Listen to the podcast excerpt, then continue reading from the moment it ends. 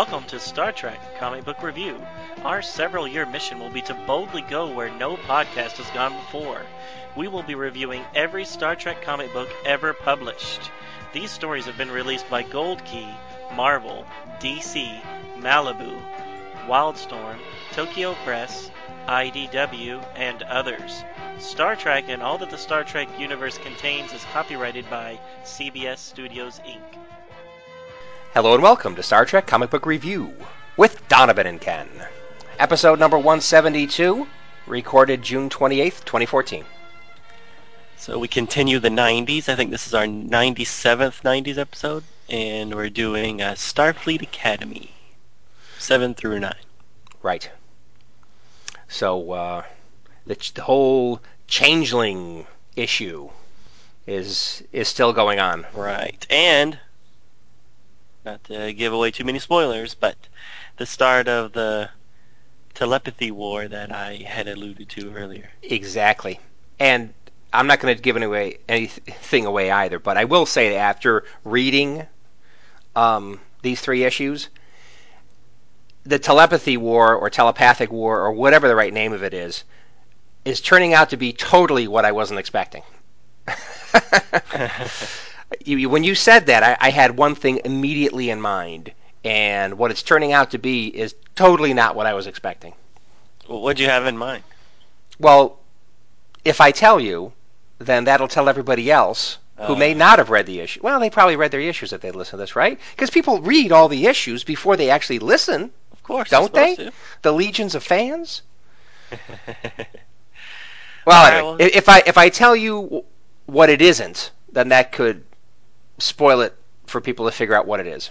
All right, we'll we'll we'll do it later then. Yes, before this particular episode is over, we will discuss all all that and more. Right, sounds good. Okay. Should we launch into it? Uh, yeah, because uh, Oh, we kind d- of ended on a cliffhanger the last uh, time we visited Starfleet Academy. We did. We did. Okay. So this one's titled Hide and Seek. Starfleet Academy, number seven. The writer is Chris Cooper, penciler Chris Renaud, inker Andy Lanning, colors by Kevin Somers, letterer Jim Novak, editor Bobby Chase, chief Bob Harras. The cover shows a changeling uh, who is changing its form while surrounded by Omega Squad. Oddly enough, there are three versions of each member of Omega Squad that are circling the changeling. Each of the three copies are in exactly the same pose. It's not certain what the cover artist is trying to get it, get across here, but the changeling appears to be in trouble. Text at the bottom tells us there is a changeling in their midst. The issue opens in an infirmary where Cadet Astron is fighting for his life after being shot with a phaser. The doctors are trying their best to treat him.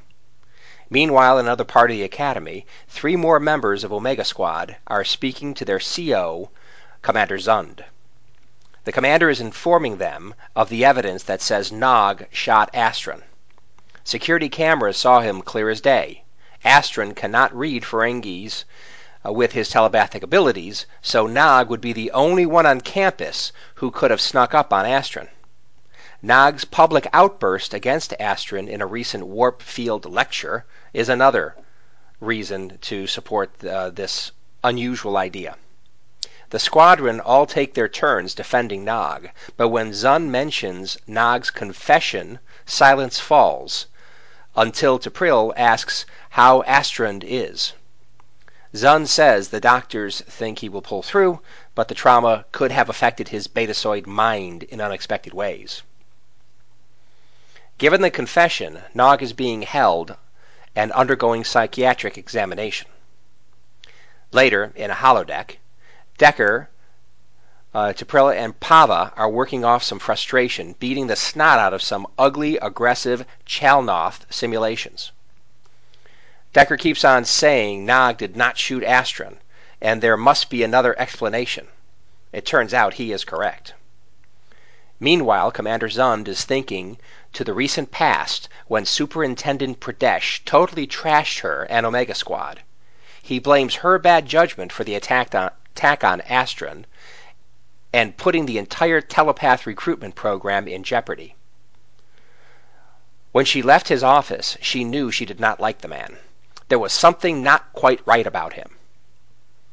She conducts a little investigation of her own and finds that the lab that recently contained a runaway mini wormhole was actually sabotage. She checks the lab's logs of who had access to it and finds something very interesting. Very interesting indeed.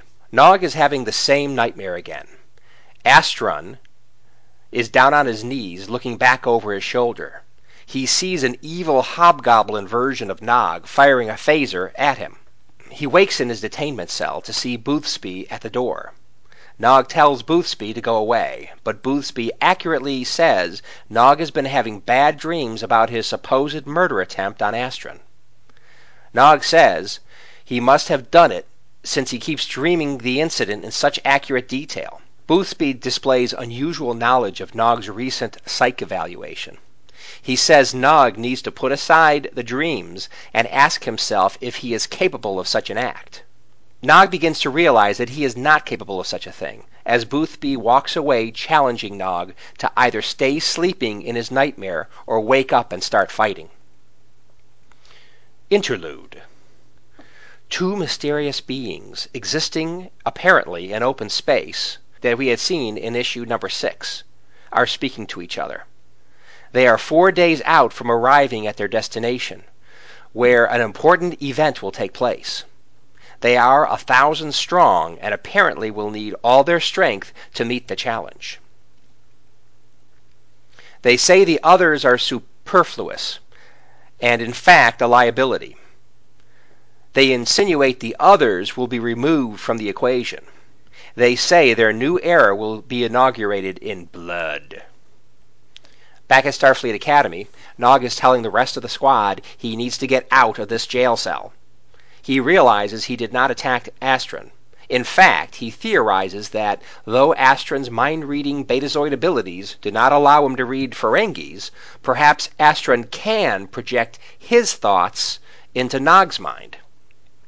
They figure out that Astron depicting Nog shapes as changing during the dream is saying his attacker is a changeling masquerading as Nog. Decker realizes that Astron would be a changeling's first target. No duh. Further, they think the incident in the science lab was meant for Astron. He was scheduled to use the lab, but was delayed with his bad headache. All the pieces fit, and they conclude a changeling is loose at the academy. Elsewhere, at the infirmary, a ponytailed Starfleet male nurse takes out the guard who is posted outside Astron's room. He makes his way into the room to finish his murderous task, but is confronted by Omega Squad with phasers drawn. The changeling recognizes the danger he is in and changes shape to his natural liquid state. He is able to open holes in his liquid body to avoid all four phaser beams shot at him. All four squad members are grabbed by the liquid tentacles, made solid enough to immobilize them. Just when it looks like Omega Squad is defeated, its newest member, Astron, rises out of his bed and shares the pain of extreme phaser trauma with the changeling's mind.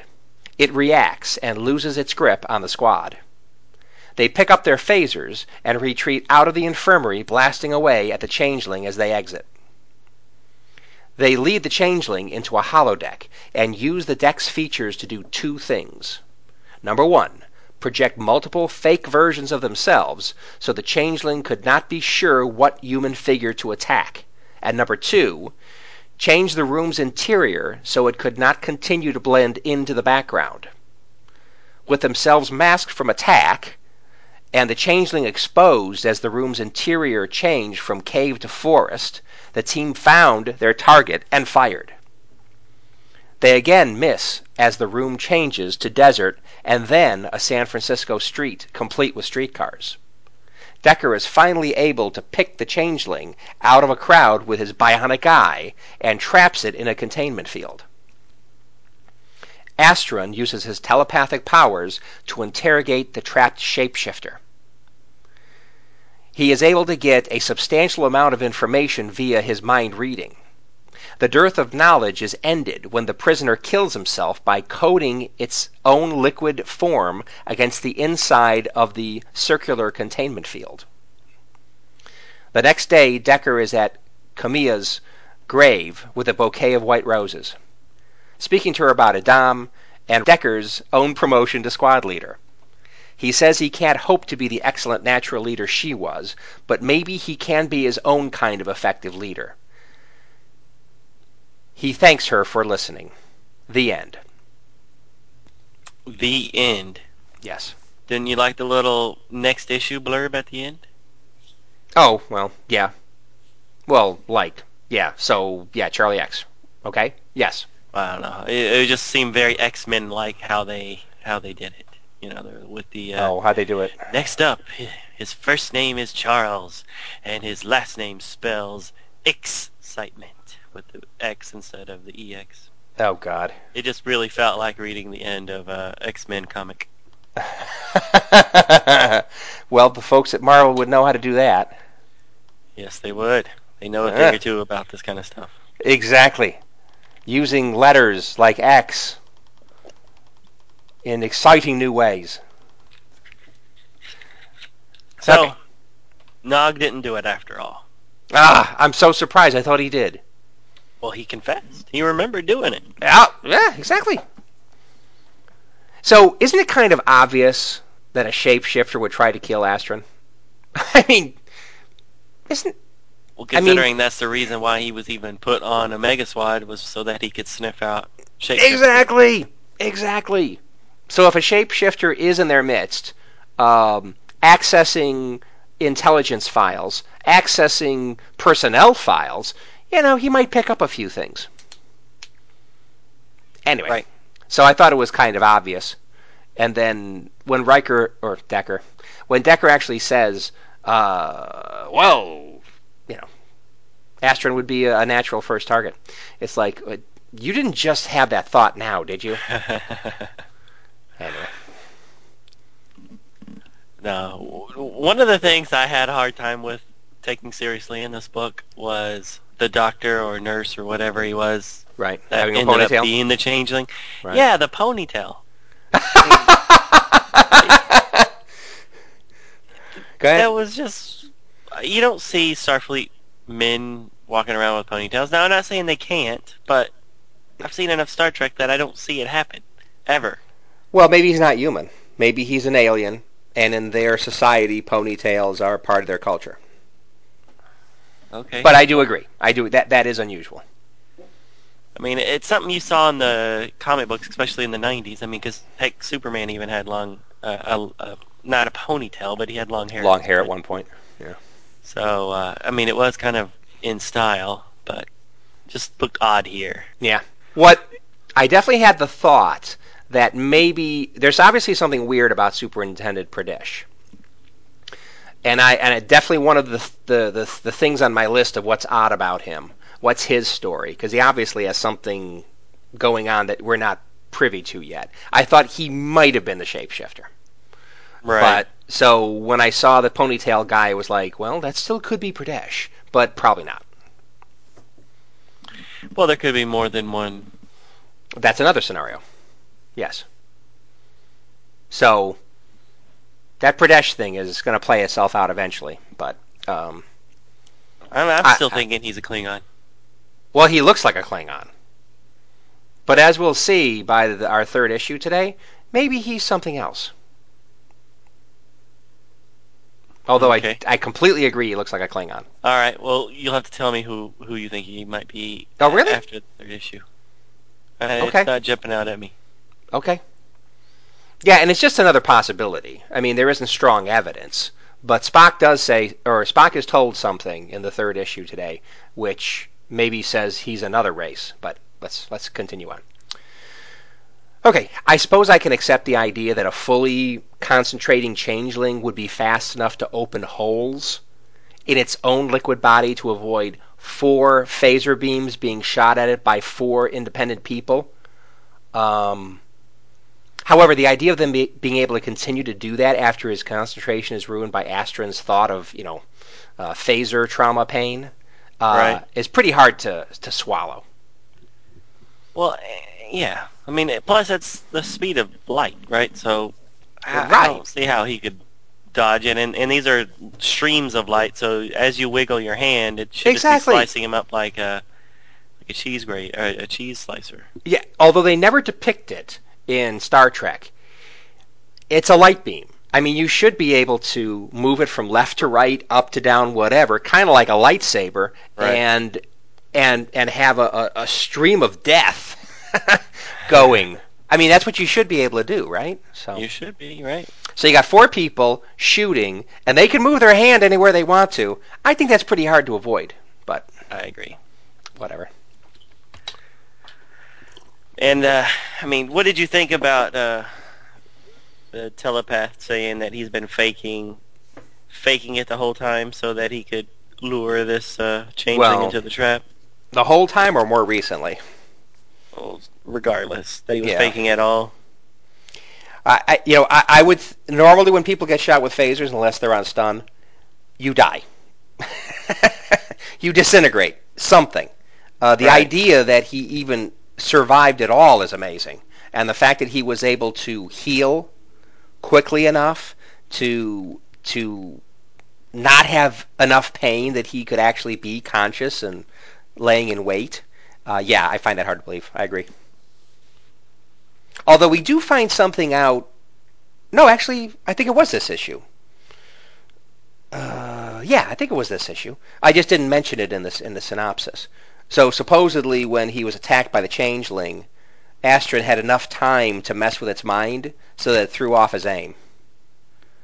So I guess that's a mitigating thing, but still, um, yeah. I, and then, as we'll see, well, he got up and ran. I mean, right into the holodeck. Yeah, no, he no, looked he looked fully functional tr- by the end of the book.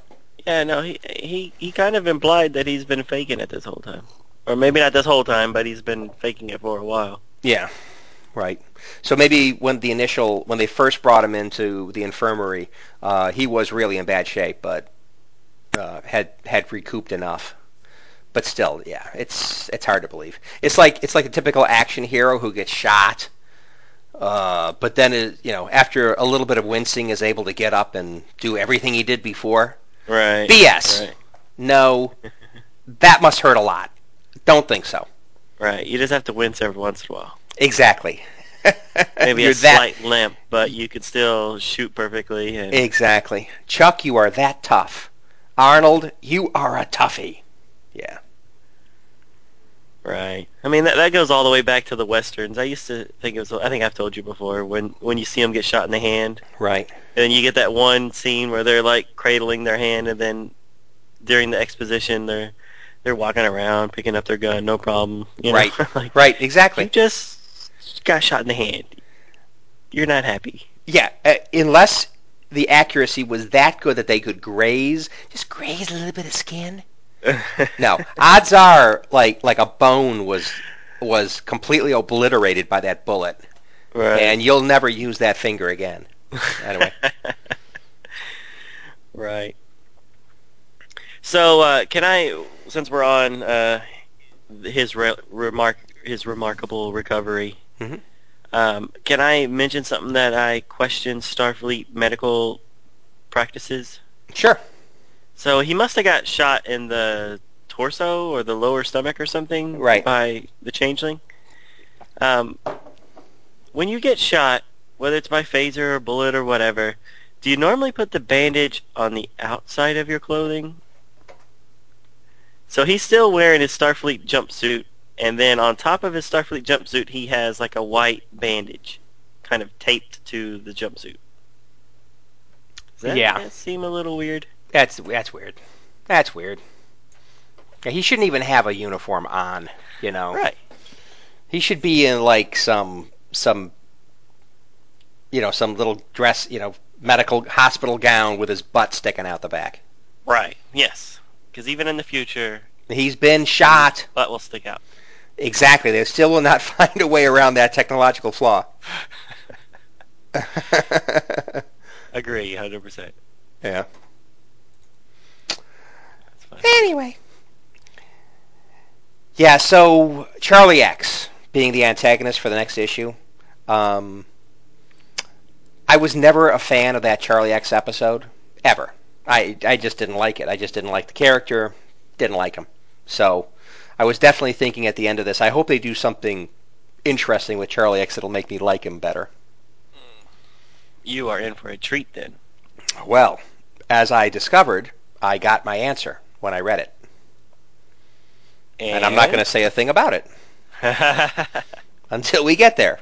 But I just wanted to just mention that I, I, I never was a fan of that episode or that character. So no, I wasn't either. I always thought it was kind of a retread of Gary Mitchell. They both super powered right, and and, and and really even more so, it's a retread of a Twilight Zone episode. kick the can. Was, that, the title of it? Was that the title of it? I, I don't remember the title. I, I'm pretty sure wasn't it Billy Mumy? Yeah, Billy Mumy. Right. So he's a, he's a little kid, seven year old or whatever he is, and he's got the superpowers to, to do anything, and he controls a whole town. Yep. Yeah. And That's a pretty and the good one. adults are very, you know, they're they're afraid of what to say because otherwise they'll disappear and that kind of stuff. Yeah. That's uh, that that was a, that was an interesting one. That was a good one. Now that was one of the ones that they reused for the Twilight Zone movie, right? I think so. I don't know. Maybe. I I mean, the, forgot who played the little kid in that one. quite frankly, whenever I think of that Twilight Zone movie, which was decent, I just keep on thinking of the uh, the Gremlin one on the plane, Oh, with um, John Lithgow. John Lithgow. That that's the one I focus in on. Well, that's that's a good one. That's a great one. There's a You saw- man on the wing of the plane. You saw you saw the episode of uh, Thirty Rock, or not Thirty Rock, Third Rock from the Sun with John Lithgow and William Shatner. Oh no, I don't. I never saw that. Yeah, because uh, I, I really like that show. William Shatner plays like their leader, and then when he finally shows Oh, up, I you gotcha. know, he says something about, you know, the flight was good except there was something on the wing. and then John Lithgow's like, "You saw it too?" oh, that's good. I like that. That's a great in joke. I can't believe you didn't see it. Well, I never saw that. I mean, how often was he their leader? I don't Did know. he come back every once in a while, or just one episode?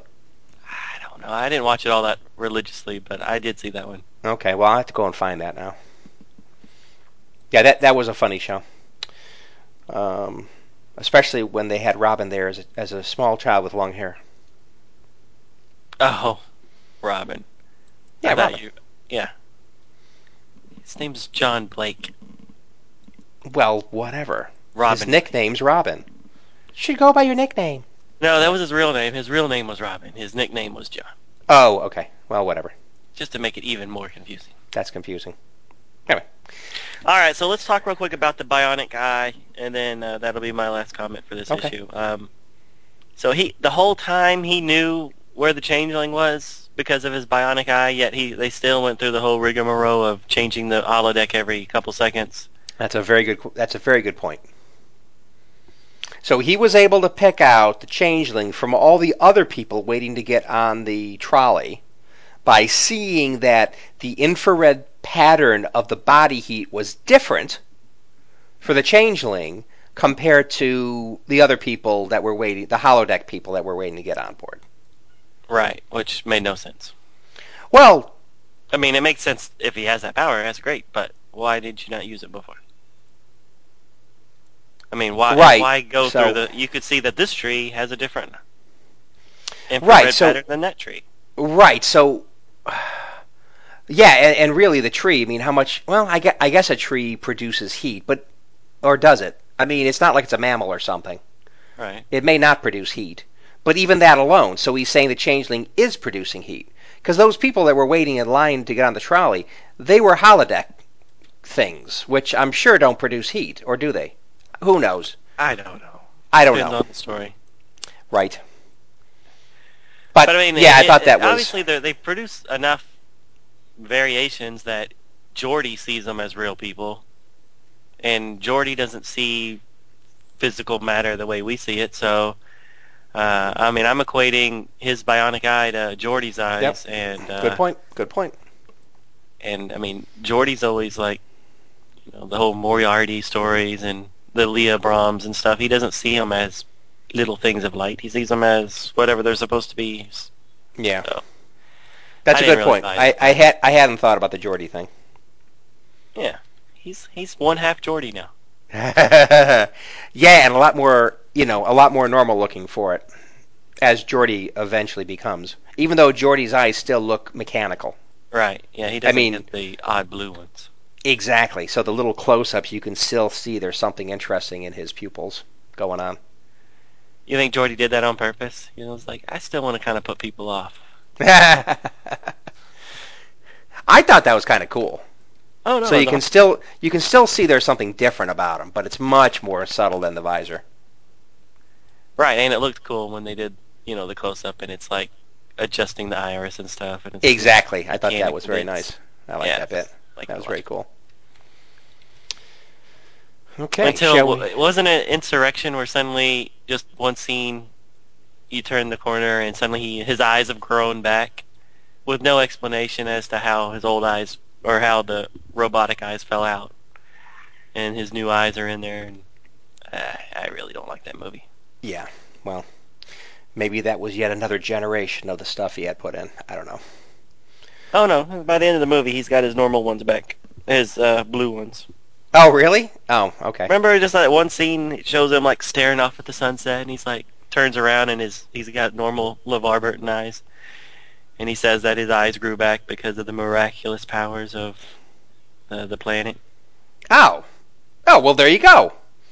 That Yes. that makes perfect sense. They grew back, and then as they're growing back, the old one, the the robotic ones, just fall out, and all the connectors into his brain just fall out.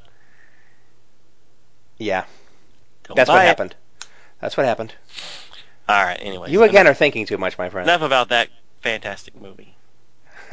One of your favorites. Okay, so issue eight.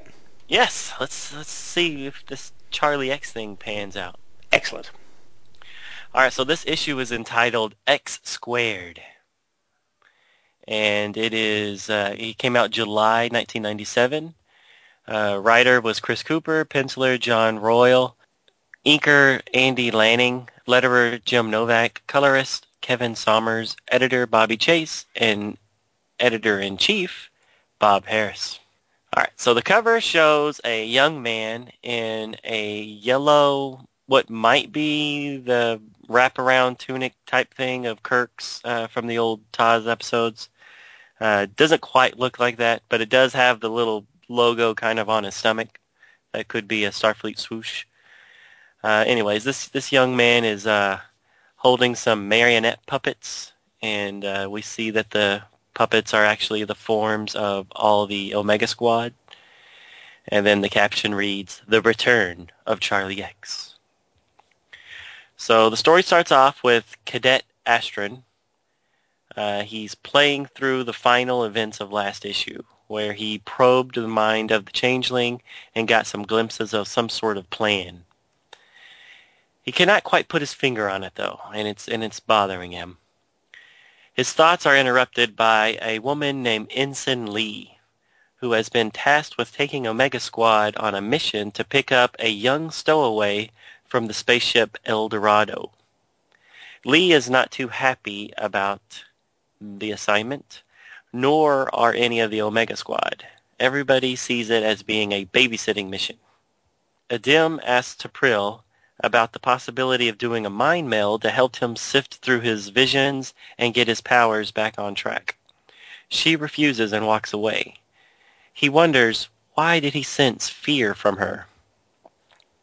Soon, the runabout makes its way to the El Dorado. The ship is severely damaged, and there's no life signs aboard. Omega Squad beams over, and they eventually find one young man who says his name is Charlie Evans. Interlude. The two mysterious cloaked forms are again shown talking on a backdrop of space. They talk about gaining complete control of the ship. With that, the camera kind of pans out, and we see that they're actually standing aboard a bridge in front of a giant view screen and not just floating in space as we've been led to believe all this time.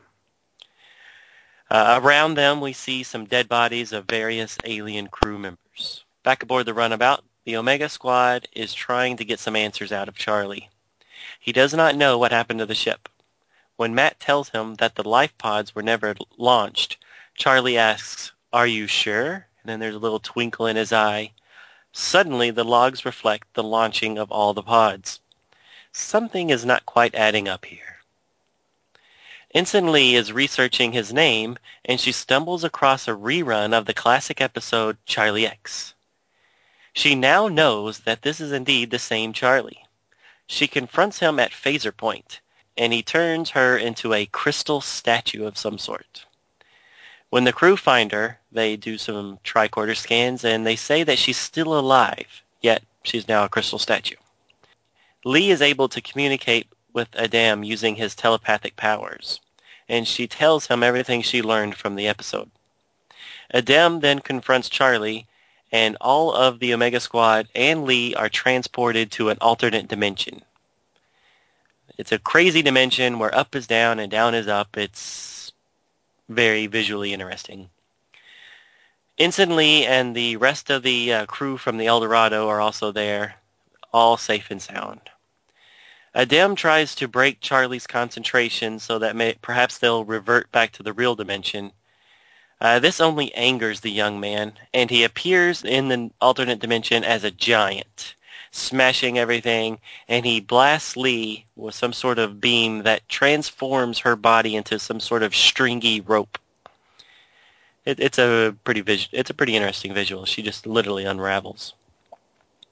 Eventually, with all his attacks, his mental powers start to wane, and he starts to shrink back to a somewhat normal size. Still quite larger than a normal person, uh, Pava, Matt, and Nog physically attack him. While they're doing that, Edam blasts him with a mental attack, and he eventually is defeated.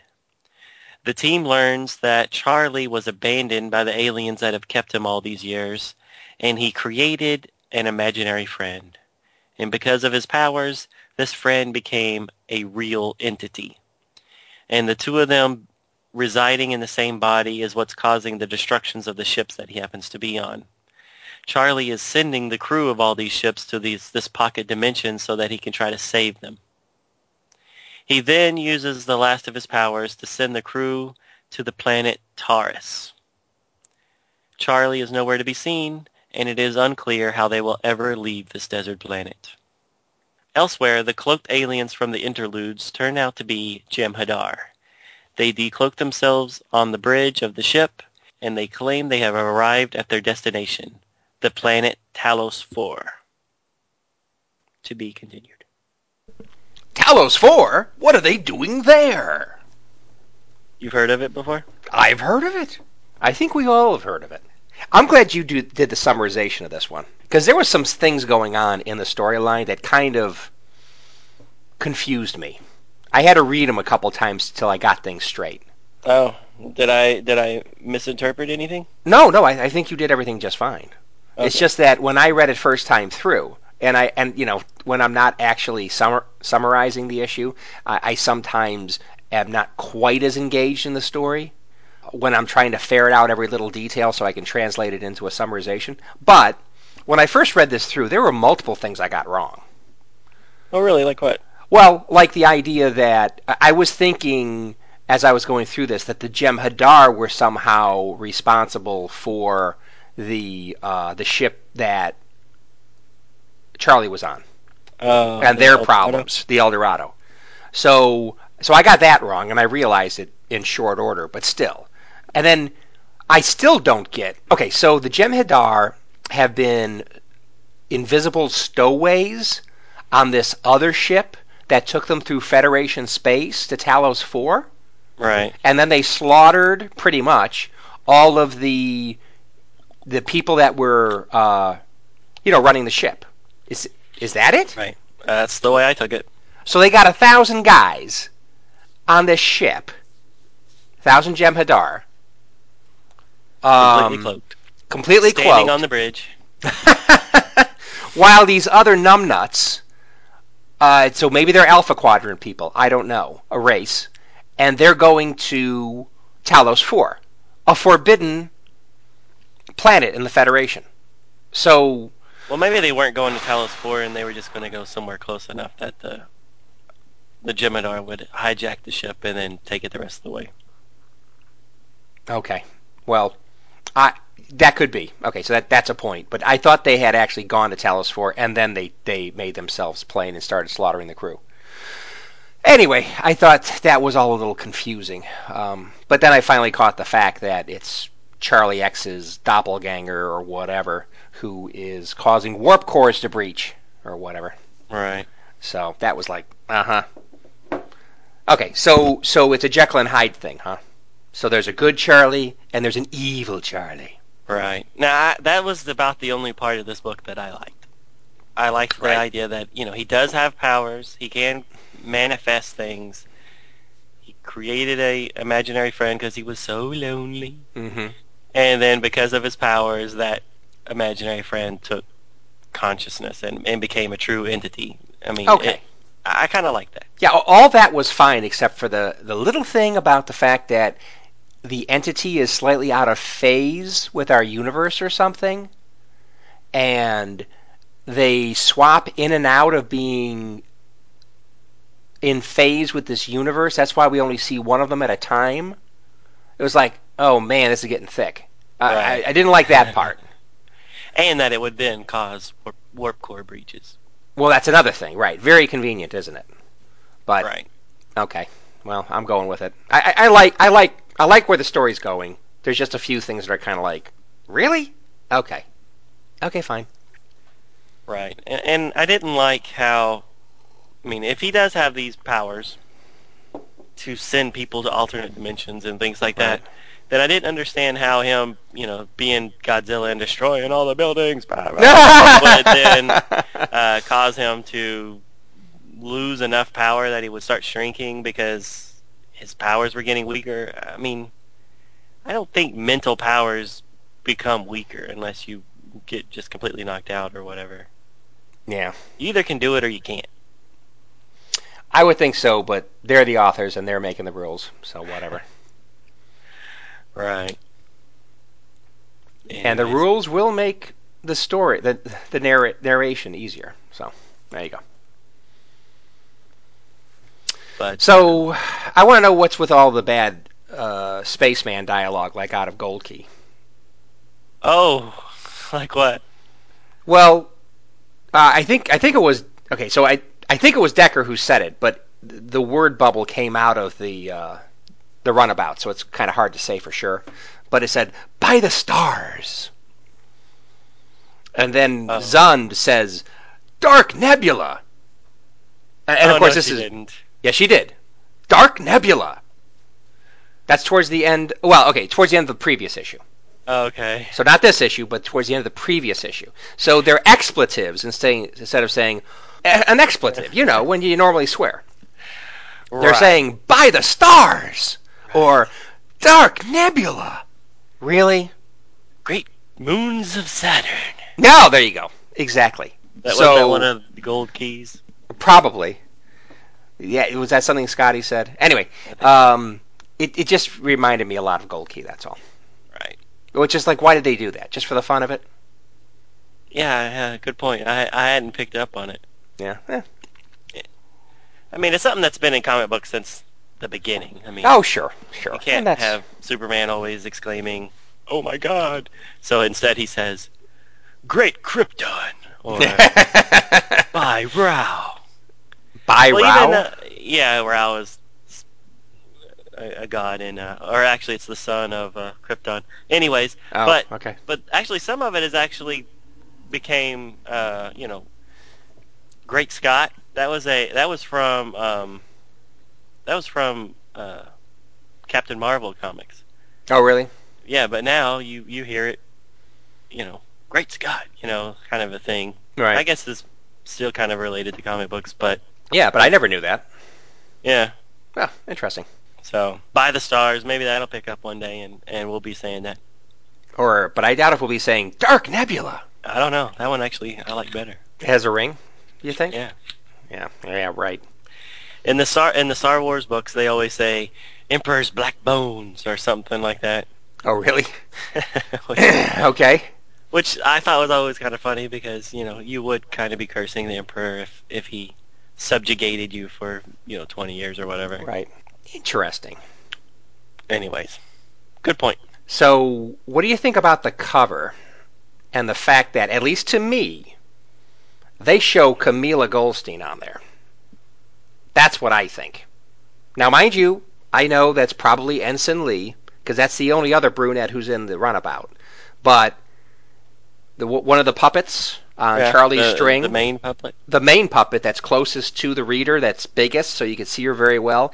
That looks like Camila Goldstein to me. Uh, yeah, I could see it. I mean, her hair is bigger than um, Ensign Lee's. Hair. Right? But She doesn't have the huge ponytail that Camilla had, True, or the, but it, the yeah, the big long thing. Yeah, but what if she didn't have that? Didn't have her uh, her hair pulled back into a ponytail? It would probably be big and fluffy. right. Yeah, no, I could see that. I mean, she has the instant pip, so uh, Camilla never did. But I Yeah. could, I definitely see it. I mean, when I first looked at the book, I thought that's who it was That's who I thought. because I didn't know who Ensign Lee was yet. Yeah. So it was like, wait, they're not going to bring back Camilla, are they? Because it's bad enough you killed her off. Don't bring her back. She ain't Spock. She ain't Christ. Don't do it. and now Kirk. And now Kirk. Yes. Anyway. Uh, let's see. Yeah, what, what did you think of the? Well, I, I think it was fine. Um, I think, I think they have a tendency to put the women into poses that are kind of uh, sexy, if they can. Right, and I thought the the Pava one, they they with her back ar- or her chest kind of thrust up like that, and Yep. her waist being so small. I mean, it just. Yep.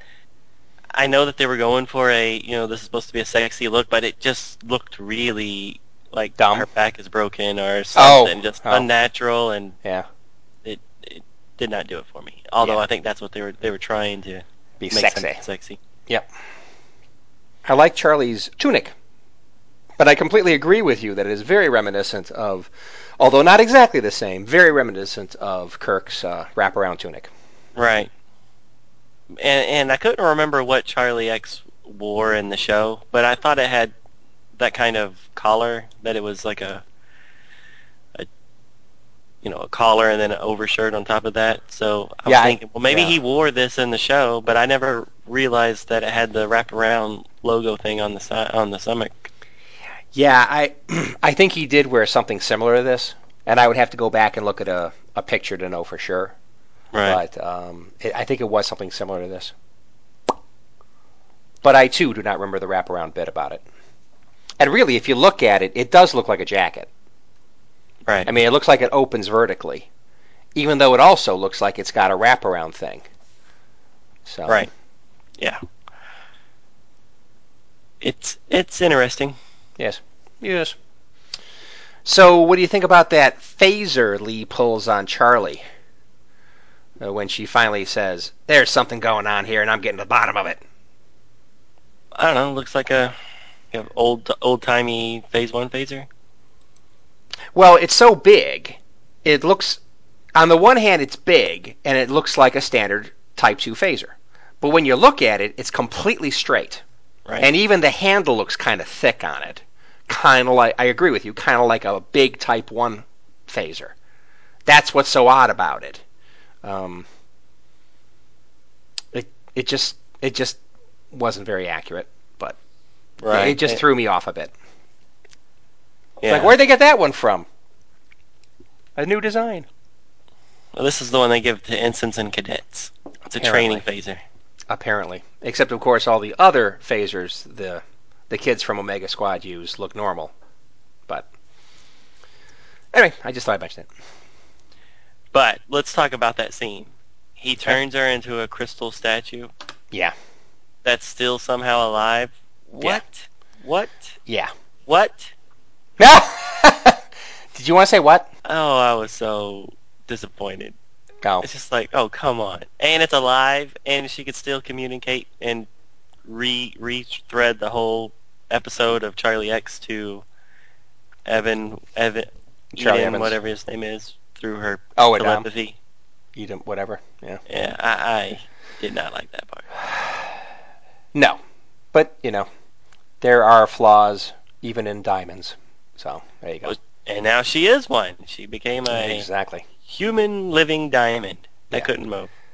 Now I do think, as you mentioned, when she was when she was first attacked by Charlie, being turned into Diamond, I think that was a very cool visual. Yeah. Be, yeah, be, between his crotch and legs. I, Like I thought it was like Bond. exactly. I thought it was like a James Bond movie thing or, or opening sequence or something. Anyway, but I did think that looked pretty cool. No, it looked cool. And then her being a crystal statue, that's also cool. You killed her in a in a pretty interesting way. Right. Kudos to you, Charlie. And then, oh no, she's still alive and able to communicate. And this reminded me of like the He-Man cartoons when they would be frozen yet they could still talk. And Right. like, uh, no, you're supposed to be frozen. yeah. There's no talking when you're frozen. Right. I mean, at least here she's not talking with her mouth, but she's Right. With her reading? mind. With her mind. Anyways, maybe I'm overthinking it a little. Yeah, a little bit, but that's fine. Okay, I think that's that's my last comment about this one. Uh, I too am finished with comments. Excellent. So let's find out what the heck's going on with all this. In issue number nine, Return to Forbidden Planet, Part One. And, and can I just say one thing? Yes. I've been really looking forward to reading this ever since we finished. Uh, what was it? Episode way back when we did did Pike era. So whenever we finish that, I've been looking forward to this issue because Oh, wow. I knew Pike was coming back, and I, I've never read uh, Starfleet Academy, and I was like, all right, we're gonna get Pike again. Can't wait, can't wait. Cool. And Let's he is I'm definitely here.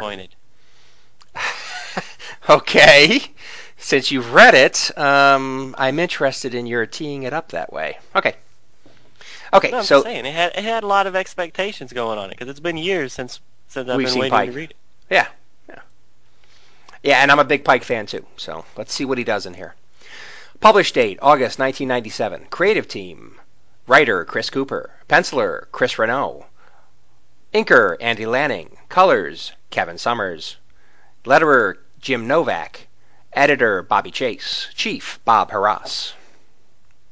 The cover shows Captain Christopher Pike, phaser rifle in hand, backed up by armed members of Omega Squad running at a foe. Above them are the heads of a Talosian and a Jem'Hadar soldier. Text reads, The cadets on Talos IV with Pike and the Jem'Hadar. Nuff said. A very unexpected special guest star in this issue. Perhaps more than one. The first page of the issue features a full page panel occupied by the head of Ambassador Spock. He is hearing voices in his head, thousands dead, defenseless. He is meditating on the floor inside a building on Romulus when his assistant, Eterea, enters calling his name. She brings him rumors of a Romulan spy planted deep in Starfleet operations. Spock says Romulans masquerading as Vulcans are not uncommon, but they never last long. Their inability to act logically and without displays of emotion normally gives them away. Eterea asks, but what if one could? Spock tells her to arrange for transport. He is leaving Romulus. Elsewhere, Matt Decker, in his cadet uniform, confronts a younger version of himself on the day the younger version received word he and his best friend Yoshi were accepted into Starfleet Academy. The older version of Decker starts beating the tar out of his younger version for thinking that he had any right to be in Starfleet. His poor leadership may have cost the life of Charlie Evans. His eagerness to fight Klingons got his friend Camila killed. His round of literally beating himself over his perceived mistakes is halted when Camilla herself walks into the room telling him to stop. Decker halts the program, and it turns out that it was a holodeck program.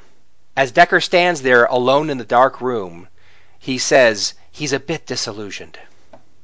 In a mess hall at Starfleet Academy, the rest of Omega Squad are having a meal. They talk about Matt's disillusioned state, and they all admit to similar feelings. What have they achieved lately? Edam again talks about his attempts to decipher the information from the shapeshifter's mind. Matt enters with his own tray of food in time for Edam to go into a translate state and leave the room without saying a word.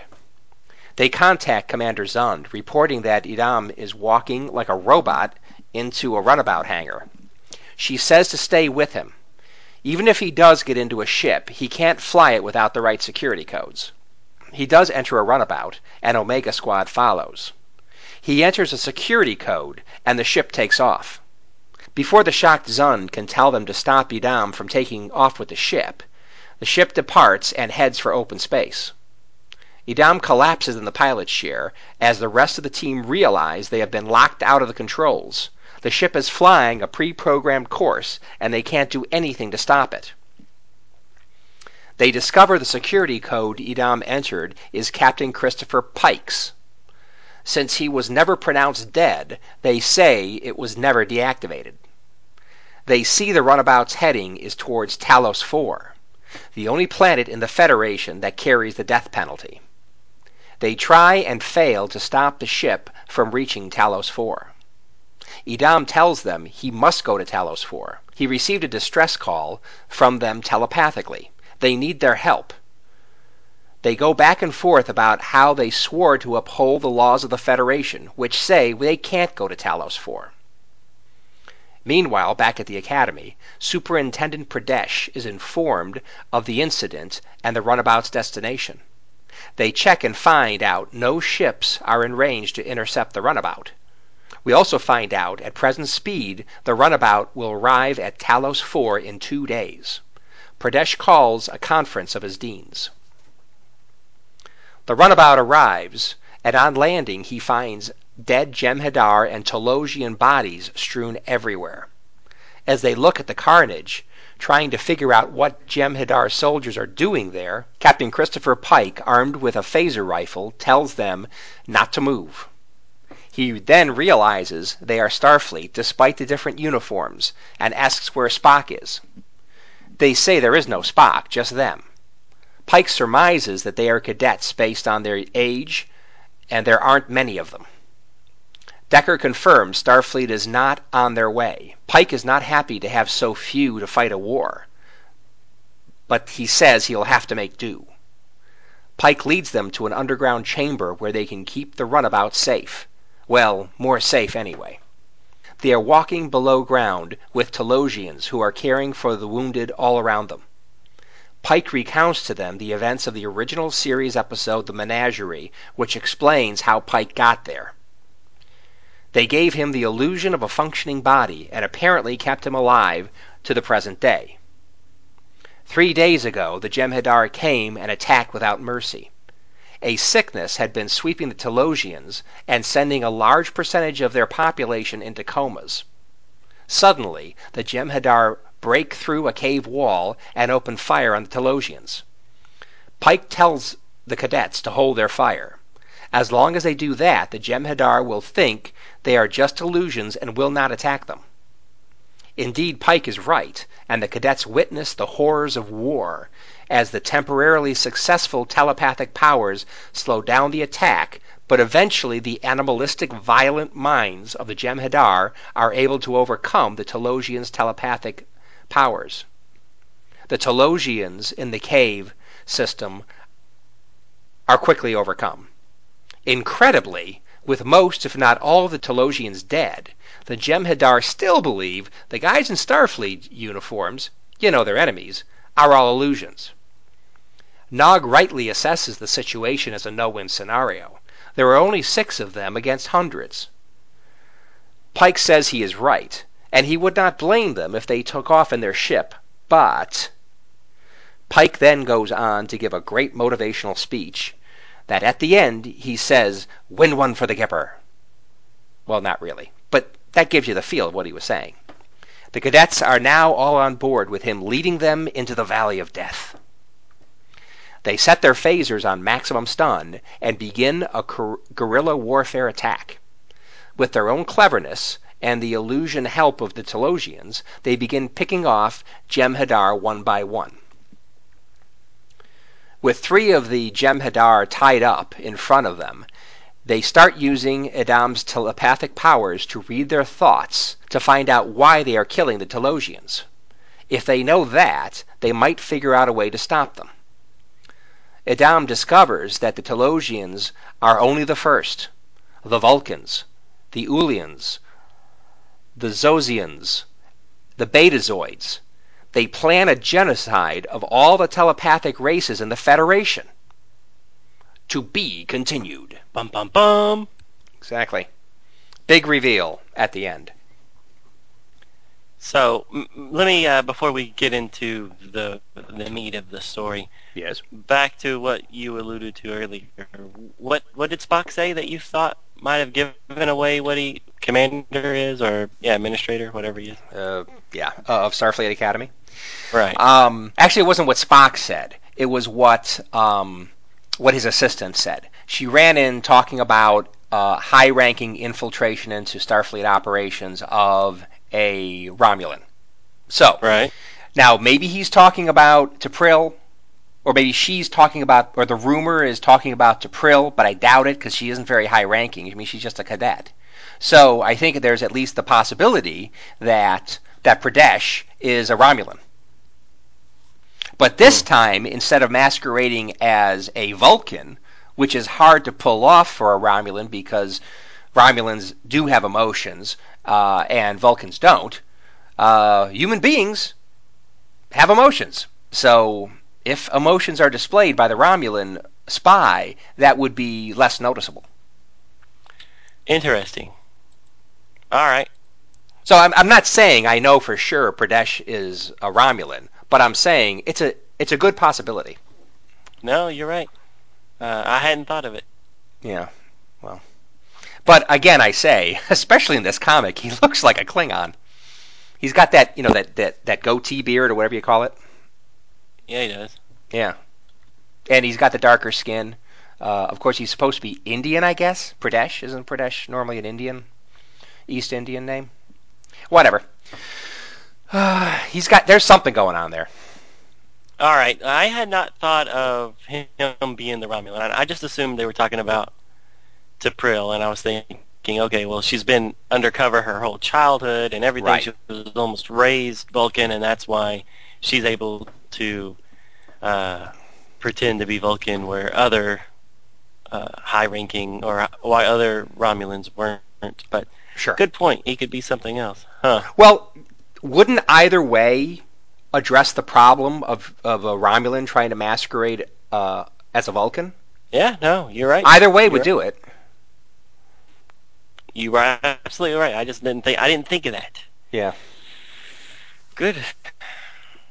So we'll see what happens. I, I think in the end, you're probably right. They probably are talking about T'Pril, but um, I think also uh, he's a possibility. I I agree. Good good call. Yeah. So I didn't like how they how they kind of glossed over the idea why Pike is still alive. Um, what I thought the one throwaway line to explain it, uh, when you're a lump of flesh, there isn't much to age. I thought that was kind of weak. Uh, agreed. So it's, it's kind of something the writer said. Well, look, he's alive. We don't have to invest a lot of time explaining it. Let's just move on. So fine, okay, fine. But I I didn't really think about why he was alive, but and then when they said it, then it kind of irked me a little bit. I was like, like really? I would have just rather you not mentioned it at all. He's alive. Talosian somehow did it. That, that's all you really need to say. right. Or you don't even need to say it. Just that's it. Yeah. But uh, oh well. So um, where is what was her name? Vina, Vila, his girlfriend, the the lumpy girl. Oh. oh, good point. I I did not even think of her. Oh Uh, really? Yeah, v- Vina. Vina, Vina? right? Yeah. When- I did not even think about that. Well, she probably died because she's old, like he should be. Anyway, I I think they figured just don't even bother with that complexity. But she should have been there. I agree. Although I did Right. not think about that at all. Oh, that's too bad. Bad, bad on me. Well, um, I don't know. I, I just keep comparing this story to the story where we already, uh, I think it was the annual or something, uh, Right. that DC did, Yep. where Spock went back to kind of get him to come back to Starfleet, and they may have a cure for uh, those burns or whatever, Right. and he had a son and all that other good stuff. Right. Uh, I, I think it was just done better in that story than than this is so far, as far as what he's been doing all this time. Exactly. Right. But this is more adventure time, where I think that other one, which I agree was better, a, a little bit more realistically dealt with anyway. Um, that wasn't as much action packed as this is. Well, that one had didn't, isn't that the one that had the Klingon showing up and trying Yeah. to take over and things like that? Yeah, it isn't that funny. The action back. Yeah, it isn't that funny that they're using the same idea again. Nothing new under the sun. No, you're right about that. Anyway, another thing. Uh, how about if we talk about the telepathic wars? Uh, yeah, sure. So I had mentioned how I was expecting something different. You did. So what I was expecting was similar to the kind of stuff that kind of like was going on in Babylon 5, where the telepaths were using their powers against uh, the normals. So kind of like an X-Men kind of thing or whatever. So that's what I was expecting. Telepath wars, you know, like more of an Uh-huh. internal an internal federation kind of thing. Um, I was not expecting that the Jem'Hadar were coming a thousand strong to wipe out all the uh, telepaths. Right. Yeah, I haven't seen uh, Babylon 5, so I don't I don't catch that reference, but Well, I get what you're saying. Yeah. so um, yeah, but what? So I was not expecting that. Now, was there something in DS9 that talked about why the founders and the Jem'Hadar were so were so against telepaths? There was some kind of weakness. I don't remember. Was there something like Nope. that? Nope, Okay. not that I recall. Okay, so I guess we're going to find out as things un- unfold. But, but you know, this is where it gets a little dangerous, doesn't it? Um, this whole time period was done in Deep Space Nine, and even some of the next gen movies alluded to it. Um, so I know all this is happening away from Deep Space Nine, but uh, I'm kind of because I remember Deep Space Nine never mentioning the telepath wars. Did they? Nope. Okay. No, of course not. Okay, so I just I, this is an example of where it gets kind of dicey when you start having a new storyline that's happening simultaneously in a time period we already know about. Right. Yeah, and it'll be really interesting for me once the the war really kicks off on how Voyager is going to tie into it because Voyager does have a chapter of the the war, right? So I think it's like the fifth book is a Voyager story. So how I mean the Jim and Jem'Hadar aren't going to make it all the way to the Gamma Quadrant, No, Delta at all. Quadrant. Which one, which one are they in again? They're in Gamma. Delta. right? Delta. Voyager's yeah, in the Delta. Jem'Hadar are in the Gamma Quadrant, Right, and Voyager's in the Delta Quadrant. That's right, right. So That is going to be interesting how they pull that in. I just Right, hope that they, a- I just hope it isn't too much of a stretch, but I guess we'll find out. yeah. Well, around this time, Pocket Books did their version of a big crossover, and it was um, an invasion. This this alien race from another galaxy is invading uh, or invading our galaxy. hmm and you know there was a an original series story there was a you know then all the other next generation timeline stories really were the ones that had the meat of the stories hmm but you know there was a voyager one and it kind of made sense because you know the galaxy's pretty dang big and if these people were coming from another galaxy it kind of made sense why there could be some remnants of them in the in that quadrant um, but I don't know how they're going to do it here with with this this war that's instigated by the Jem'Hadar. Yeah. Well, so we will discover. Not we we don't have to wait Yeah, too we long. don't- That's what I, that's there you go. I'm That's yeah. I want to wrap this up before too long.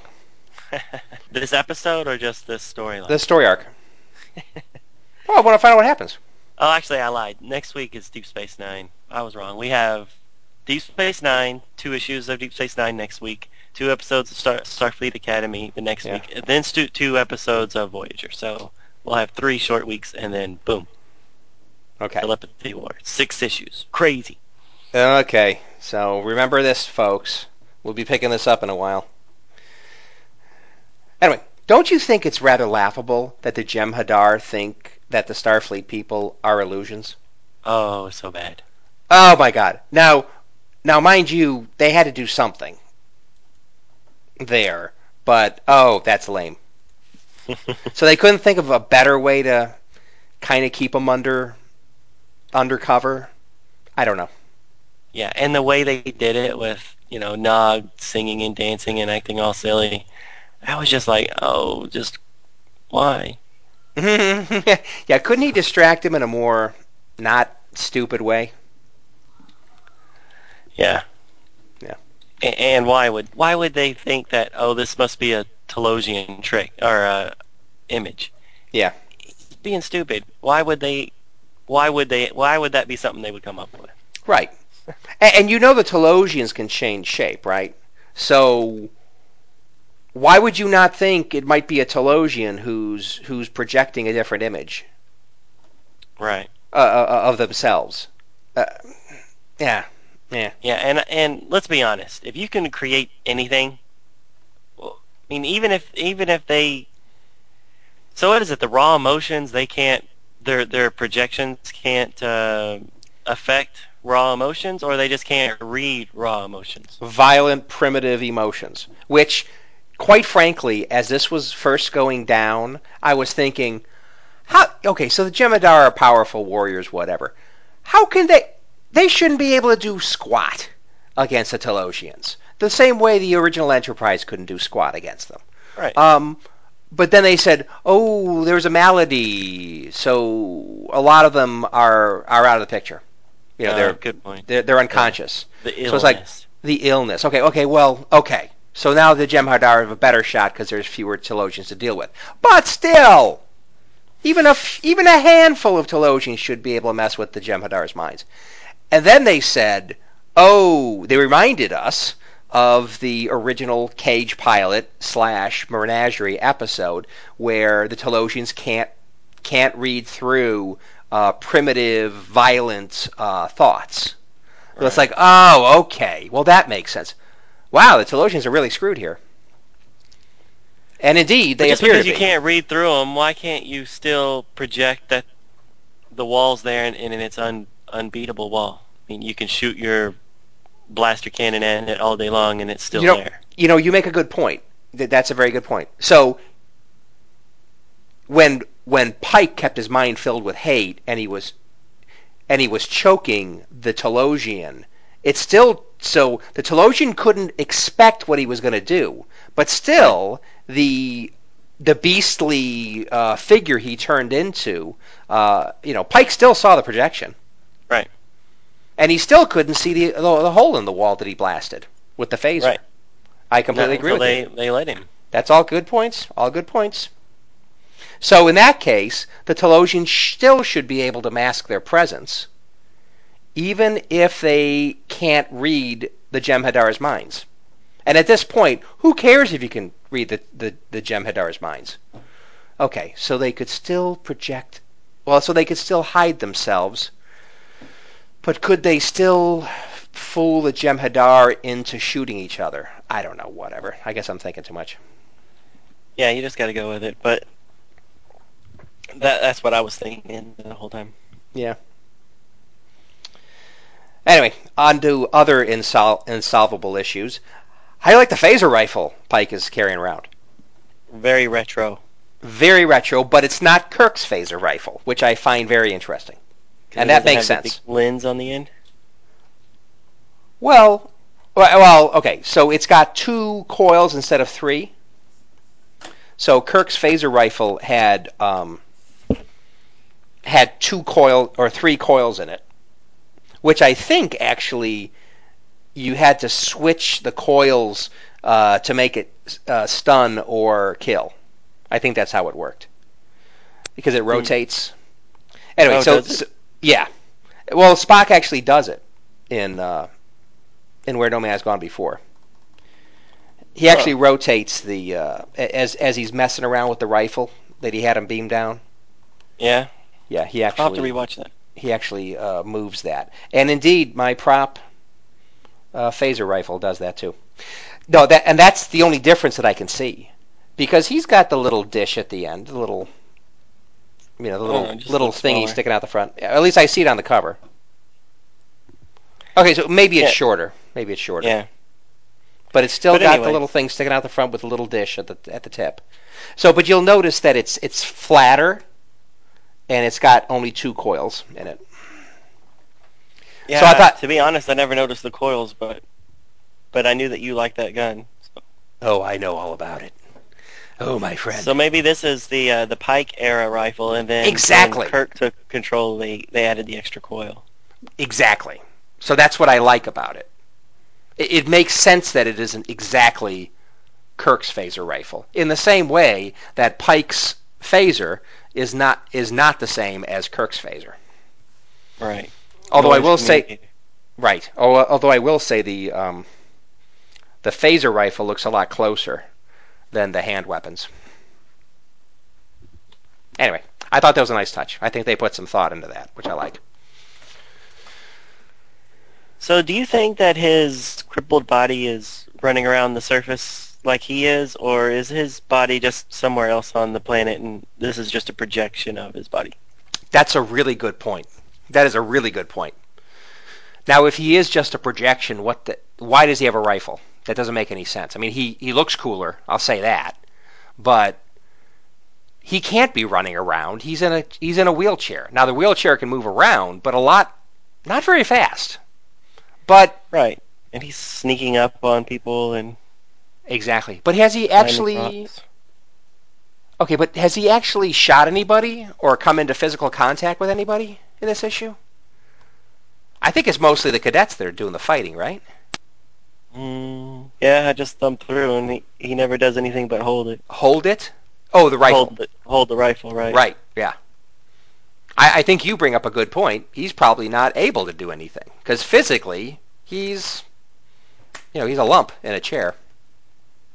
Right. But I mean, we we had the same comments when we did the the Pike era stuff when Yeah.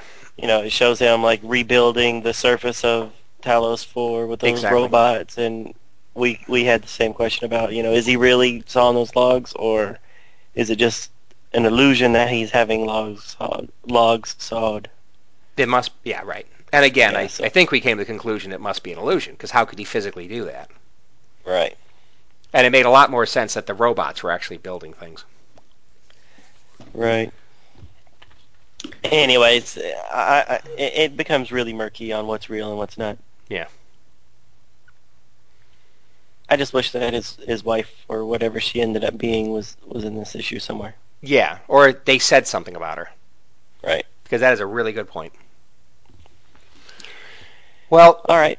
I don't know about you, but I'm starting to get really annoyed how T'Prill's hair is perpetually hanging over her left eye.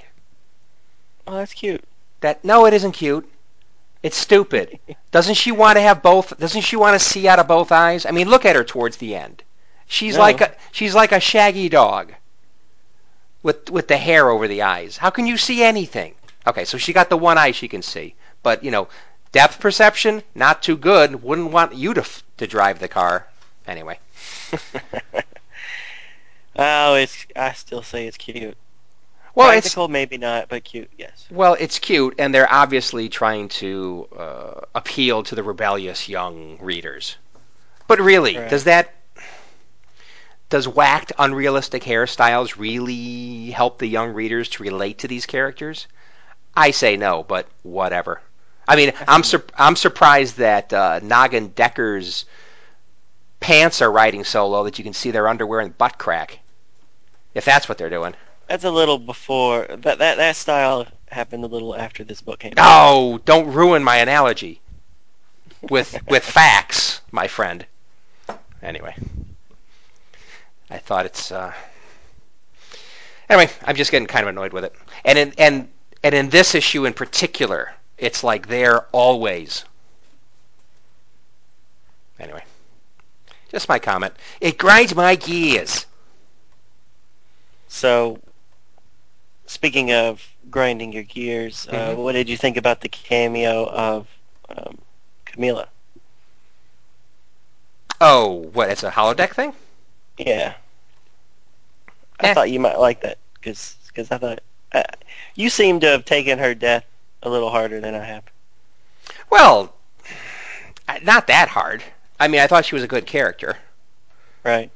Now, I I, I think it's kind of well, I mean, it kind of harkens back to how red shirts die all the time. It's kind of like somebody dies to prove the situation is serious. So that's kind of like what Camila's death was.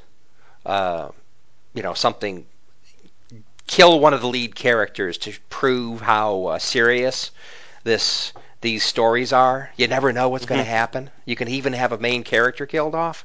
Um, but uh, yeah, I thought she was a good character. I was Right. sorry she went. Yeah, I, I liked her in that holodeck scene. I just didn't like that holodeck scene in that he's literally beating himself up, and then Yeah. she shows up and says, "You programmed me to stop you when Yeah. you're beating yourself up too hard." Yeah, when you start losing control, whatever. Getting too emotional. Right. Yeah. Yeah. Well, I thought the whole idea of him literally beating himself up was a little over the top. Although it is kind of interesting. I mean, you literally are beating yourself up using a holodeck. I guess there are so many possibilities with holodecks. I never thought of that one. right. Yeah, you could you could do any of your fantasies. I know. Hmm. Could be some pretty warped things going on, which they kind of allude to. I mean, that romance that Riker was having with that holodeck chick. Right. It's like, and of course, everything they're insinuating with Nogs, holosuites or whatever they call them. It's like Nogs or Quark's? oh, Quark's. Sorry, Right. Quark's hollow suites or whatever. It's Yeah. like, hmm. I don't know if I'd want to walk around that that holosuite. well, definitely you'd want shoes on. It's like, yeah. Anyway, Anyways, um, all right. So on another note uh, about Pike, I have two more comments, and they both revolve Pike. Uh, first one, they always refer to him as Captain Pike, Yeah. but at the time that uh, in the menagerie that he, he left, he was Commodore Pike. Yeah. Yep. So I, I thought that was a little weird. yeah, because you think the kids. I mean, he might have been more famous as Captain Pike, but that is the last thing he was when he went back to Talos Four. I agree with you. Good point. And I, when I I did not even think about that. But when they're doing the uh, you know the the codes, oh these these codes belong to you know they're looking it up on the computer, Commodore Pike or Ca- Captain Pike. Yeah, the I- computer would have had him listed as Commodore unless he I got agree. bumped down to Captain But why would they they, do dropped that? him off Talos Four. Why would they do that? They wouldn't do that. They wouldn't. That makes no sense. No. And then my last comment in regards to Pike is how does he know Spock is still alive to send out this mental request for Spock to return? Well, he doesn't know for sure, but I, th- I think he thinks that Spock is the only. He he may be the, the only telepath he knows of, um, and also the only who also happens to be the only guy whose species has a long enough lifespan that might still be around at this point. Right. And maybe the Talosians still have a connection with uh, Spock. with Spock since they sent him all those videotapes for in the menagerie Oh right, and right. got him to go to Talos Four to begin with. That's right. Now remember, Spock, be kind. Rewind. Yeah.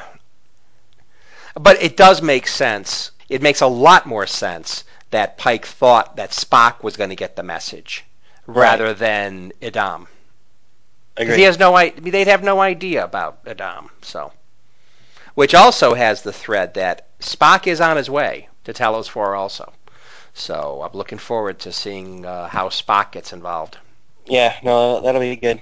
Yeah. And maybe he can sniff out T'Pril's lie or her whatever her true purpose is. Maybe, but he, she will not be his main focus. Obviously, the uh, Jem'Hadar will. However, good point. Another thing is what's what's Pradesh doing? Yeah. Who Well, Uh, he's- the, He's going to show up. oh, I think he is too. He he knows where they're going.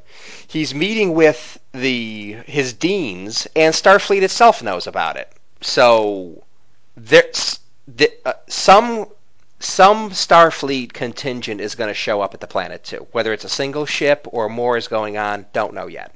But that's Right. another card that has yet to be played. It might be a certain Enterprise E. well, that would be cool if we're going to bring Picard into it, but Well, he has to get involved at some point because he's in the he's in the telepathy war. oh, is he? Yeah, that's one of the issues. Oh. Okay, so how big a crossover is this? every single Voyager. every single book they had uh, that At this time? in that time frame. Yeah, so well, not Taz. not Taz, but Okay. you know how they have Starfleet uh, or Star Trek Unlimited that Yeah, has the Taz yep. and the so that issue is just Next Generation all the way through, and it's I think it's like chapter four of the story. Huh.